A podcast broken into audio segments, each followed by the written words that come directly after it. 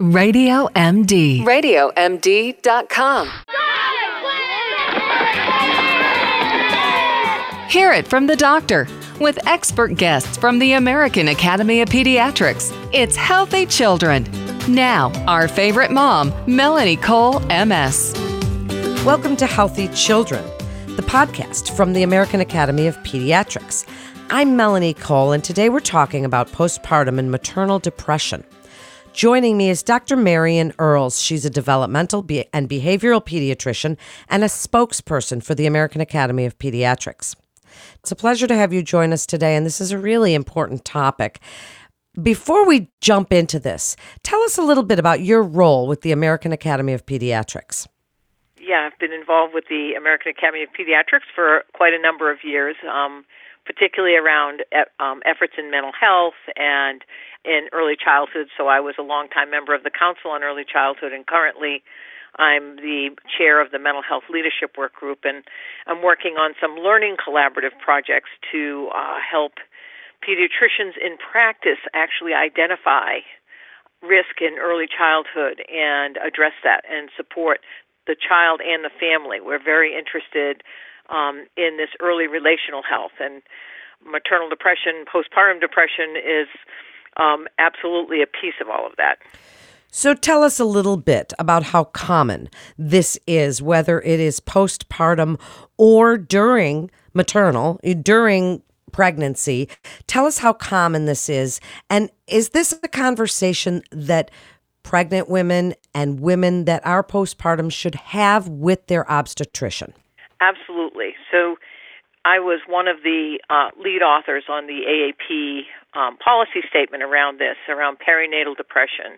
And it's important to recognize that the American College of Obstetrics and Gynecology is also very concerned about perinatal depression. So they have recommendations to their members to do um, screening prenatally and postnatally.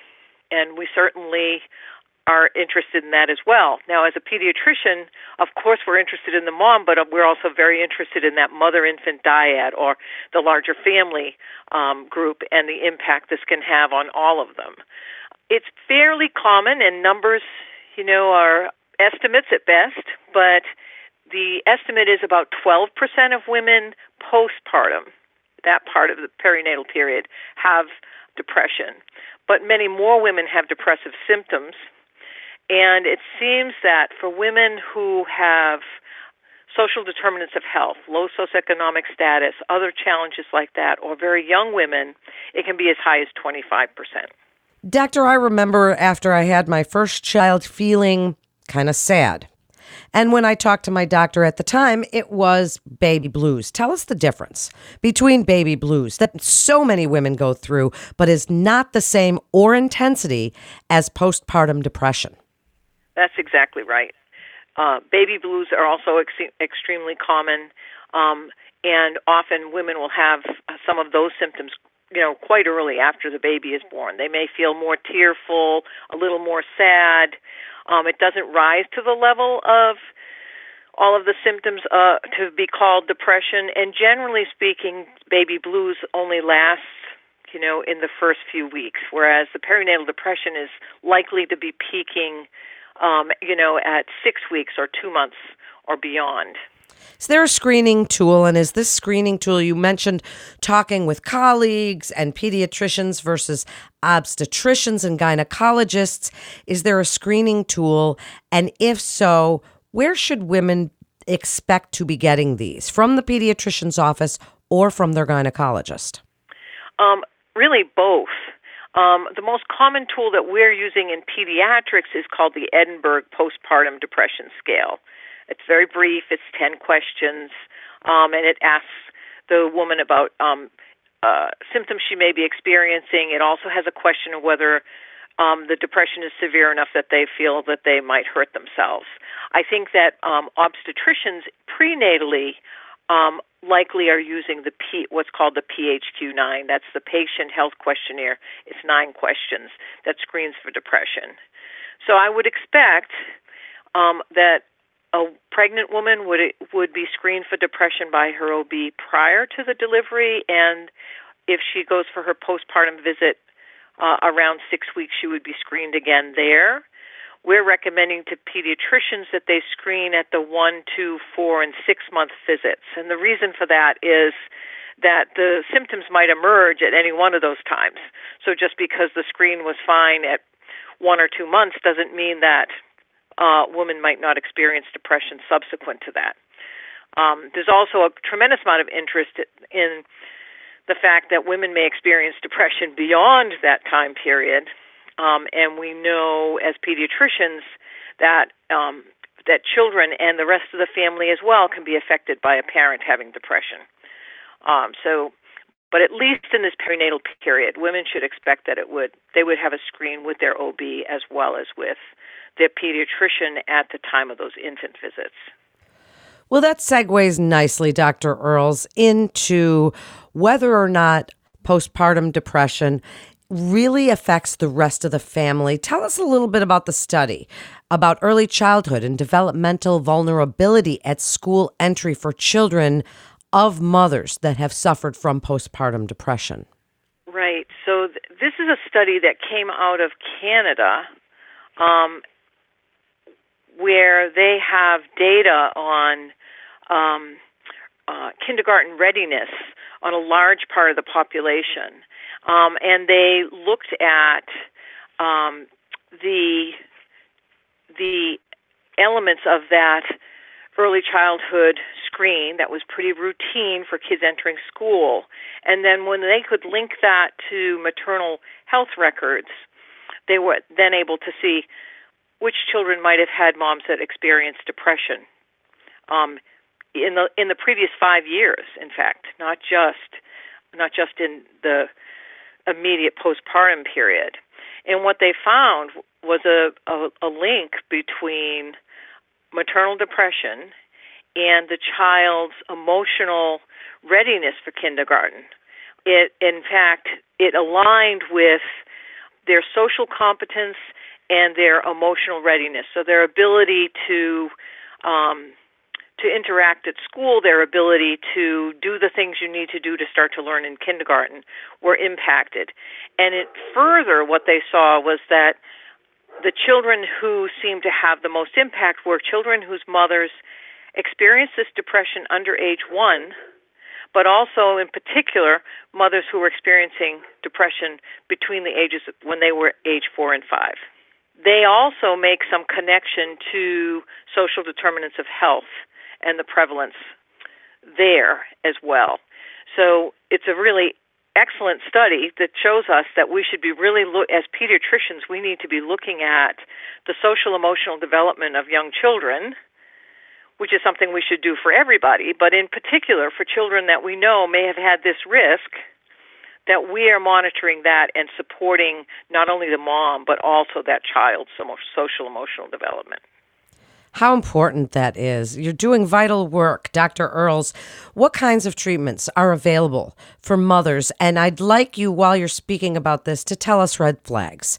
This is so important. The signs that friends, neighbors, whether uh, relatives, in laws, or the spouse, partners, kids, anybody can recognize that will help. And right now, I would think it's even a little bit more difficult, as many women may be suffering in silence because they don't want to go into a doctor or let on that all of this is just too much at this point.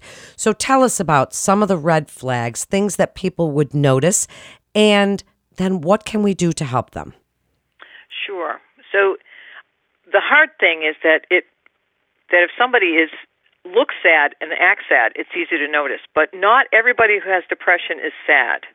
Sometimes people who have depression are just very quiet and withdrawn. In fact, there are moms who have depression and take very good care of the baby physically, but are not necessarily connecting and reading the baby's cues. So, someone who's close to that mom and can see her responses may be able to pick up on those more subtle things now, it, there are also people who, you know, the depression is very obvious. Perhaps they have a lot of crying bouts, perhaps they're very sad, but that's not an automatic way to know. I'm, I'm just saying that because people need to have a heightened awareness of how is this mom doing? How is she functioning? What's her sleep like? You know, what is her what is her diet like? Is she is she stressed in other ways? Um, really important to be aware of those things. For moms that we might identify um, in pediatric practice, the recommendation is to really talk about this and demystify what's happening to them. So you're exactly right. Some people may suffer in silence and think that there's something terrible about them, that they're having these feelings. So the reason that we use a screening tool rather than just trying to look at somebody to see if we can think if we think they look depressed, the reason we do the screening tool is it asks those questions to help clarify that. And then even if that screen isn't positive, but there are some indicators on the screen that the mom may be having some of those some feelings in that way, some depressive symptoms. It's really important as pediatricians to demystify and talk to women about about what this really is and how common it is and how they should be seeking support. And fortunately, there are some really good supports. Postpartum Support International is something I recommend to pediatricians everywhere because they have chapters everywhere and have wonderful support groups for um, moms and dads in, in this period where there could be some depressive symptoms. Specifically, if it's impacting the mother infant relationship, there are actual um, evidence based therapies to refer that mother infant dyad. So there are early childhood mental health professionals who offer child parent psychotherapy or um, attachment biobehavioral catch up, and those those are two evidence based um, treatments to that a pediatrician can refer or a family physician for that matter can refer a mom and infant for support there. There's actually a program called Child First um, that uh, is is actually that same therapy delivered at in the home. It's a home visiting program that delivers that therapy. So there are interventions. It's important for us to recognize that and ask the questions on how somebody is doing to support them through this period. Interestingly, depression can impact breastfeeding being successful, but Ironically, breastfeeding sometimes can be protective for depressive symptoms. So it's very. We also recommend to primary care clinicians that they that they support the mom in um, her breastfeeding efforts for that reason. So important. I'd like you to wrap it up for us, Dr. Earls, with your best advice for women that may be pregnant, for the people that love them, and for postpartum, what you would like them to know about self care and speaking to their physicians, not hesitating. They can use televisits now if they're nervous about reaching out if they need help, if they feel like there's anything, because that's really what it's all about. As you say, the support is what is so important right now. So give us your best advice for parents listening. Well, for, for women who are listening, um, I really want to um, emphasize the fact that if you're experiencing these feelings, it's not that there's something bad about your parenting or bad about you. That these are common experiences, and it is good to be able to voice them when you begin to experience them. We've all, many of my colleagues who have been doing maternal depression screening talk about the mom who at the four month visit says, You know, you asked me when I came before, and I wasn't sure I could tell you but yes, I've been experiencing this, which is wonderful. But we hope that what we're doing is um, always opening our conversations with moms that it's okay to ask these questions and it's okay to have these concerns. So that's really important. The other thing is that if somebody is hesitant to bring it up with their physician, they could certainly look up postpartum support international in their area. They they have often what they call a warm line. Um, they also have online support groups and that may be a place to find out and to decide whether or not you want to bring that up with your physician but i really encourage people to do that and for family members to be supportive around this and help moms understand how support that relationship with their baby in particular. It's great information. Dr. Earls, thank you so much for coming on and sharing your incredible expertise with us today. And, and listeners, you can share this show and you should share it with your family and friends on your social channels because that way we're all learning from the experts at the American Academy of Pediatrics together. And you know they are our gold standard. They're the ones helping us raise our children. And while they're doing that, they're helping us to take care of ourselves. And that's what this is really all about because unless we put our own masks on, as it were, how timely now, we cannot take care of the ones that we love. So it's important that we recognize these things in ourselves and take care of ourselves and get the help we need should we need it. This is Melanie Cole for Healthy Children, the American Academy of Pediatrics, and Radio MD. Stay safe and stay well.